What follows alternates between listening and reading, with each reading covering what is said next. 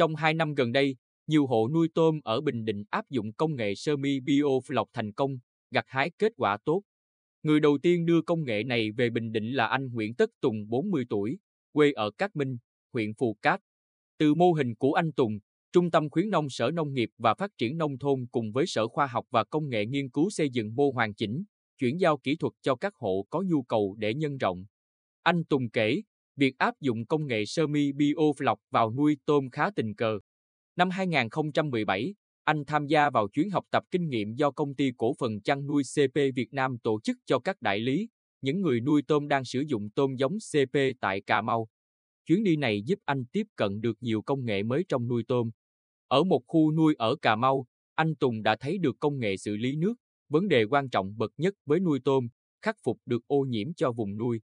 Anh Tùng hào hứng nhớ lại, lúc đó tôi đi từ ngỡ ngàng tới hạnh phúc khi nắm bắt được bí kíp. Gọi bí kíp không sai đâu, vì thời điểm đó người nuôi tôm tại Bình Định, trong đó có gia đình tôi đang gặp khó khăn vì nguồn nước nuôi tôm ngày càng ô nhiễm. Trong khi tôi thấy rõ các vùng nuôi ở Cà Mau họ đã áp dụng được nguyên lý tuần hoàn, nước từ ao nuôi thải ra được xử lý, lọc lắng và đưa vào nuôi trở lại. Thấy hướng gỡ được vấn đề ô nhiễm nguồn nước, tôi thử nghiệm ngay ở vùng nuôi của gia đình. Hiểu được sự quan trọng của môi trường nước, anh Tùng học hỏi công nghệ sơ mi biofloc để tạo ra nguồn thức ăn dinh dưỡng, giảm sử dụng kháng sinh, đồng thời giữ sạch nước trong ao nuôi. Nuôi tôm bằng công nghệ này, hệ thống ao hoàn toàn khép kín từ nước, giống và thức ăn đều đảm bảo quy trình nghiêm ngặt. Tuy suất đầu tư ban đầu lớn hơn kiểu cũ, nhưng lợi nhuận lại tăng hơn 15%, thừa sức bù lại. Quan trọng là khi đã có công nghệ, làm chủ được kỹ thuật, việc chuyển hướng nuôi trái vụ đem lại thu nhập cao cho người nuôi tôm.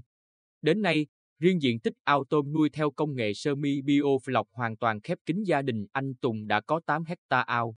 Theo ông Trần Quang Nhật, Phó Giám đốc Trung tâm Khuyến nông, chủ nhiệm đề tài nghiên cứu khoa học liên quan đến công nghệ sơ mi bio lọc trong nuôi tôm thẻ chân trắng, mô hình của anh Tùng trở thành địa chỉ, là thực tế nghiên cứu, giúp các cán bộ kỹ thuật tiếp cận, từ đó có những giải pháp phù hợp để hoàn thiện đề tài để có thể áp dụng vào nhiều vùng nuôi tôm với đặc thù khác nhau. Ngay thời điểm này, trong khi hầu hết các vùng nuôi tôm thẻ chân trắng thâm canh, bán thâm canh trong tỉnh đã thu hoạch và tạm nghỉ chờ vụ mới, thì anh Tùng đã xuống giống vụ 3 để có tôm phục vụ cho thị trường dịp Tết. Theo anh Tùng, hầu hết khách hàng của anh đều là những nhà hàng, khách sạn lớn ở các tỉnh phía Bắc, do vậy nhu cầu mua tôm oxy tôm sống vận chuyển giao tới nơi rất lớn.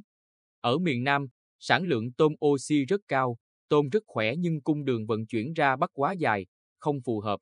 Ngược lại vùng phía Bắc miền Trung tuy gần nhưng khí hậu quá khắc nghiệt khó áp dụng công nghệ sơ mi bio lọc, cho nên tự nhiên mà vùng nuôi tôm của Bình Định sở hữu ưu thế địa lợi. Theo anh Tùng, nhờ nắm bắt tốt công nghệ sơ mi bio lọc cùng với địa lợi, anh có thể nuôi tôm trái vụ, đáp ứng nhu cầu đặc biệt của thị trường nên đạt lợi nhuận rất cao.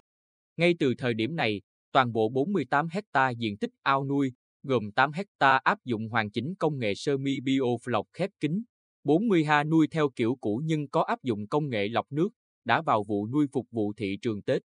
Anh Tùng tiết lộ, từ đầu năm nay, tôi thí điểm áp dụng thêm hệ thống ánh sáng xanh để điều chỉnh nhiệt độ ao nuôi, đảm bảo tôm phát triển tốt, giảm hẳn sức tác động của nhiệt độ bên ngoài. Qua hai mùa thí điểm các ao nuôi có ánh sáng xanh, tôm phát rất tốt. Thành công với hướng đi mới, anh Tùng không ngại chia sẻ kinh nghiệm cho những người nuôi tôm trong tỉnh và vùng lân cận. Anh rất cởi mở và chân thành chia sẻ toàn bộ kinh nghiệm nuôi tôm của mình, điều mà không nhiều người muốn làm khi đã thành công. Khi nghe tôi thắc mắc như thế, anh Tùng bật cười, tôi cũng đi học hỏi từ người khác về nên không ngại chia sẻ. Tôi chỉ đơn thuần nói những điều mình biết và đã làm. Xong đâu đó bà con về còn phải điều chỉnh sao cho phù hợp với từng vùng nuôi nữa mới đạt hiệu quả như mong muốn. Vì vậy, không phải là mình chia sẻ mà gọi đúng hơn là trao đổi kinh nghiệm, mỗi người đều cho nhau những thông tin hay và ngược lại. May mắn là nếu ai đó tham quan mô hình của tôi mà thành công thì tôi vui vì đã lan tỏa thêm được một điều tốt đẹp với nghề nuôi tôm. Bả lại khi tôi vào trong năm học hỏi, bà con trong đó cũng nhiệt tình chia sẻ với mình, giờ tôi cứ khư khư giữ riêng cho mình thì coi sao được.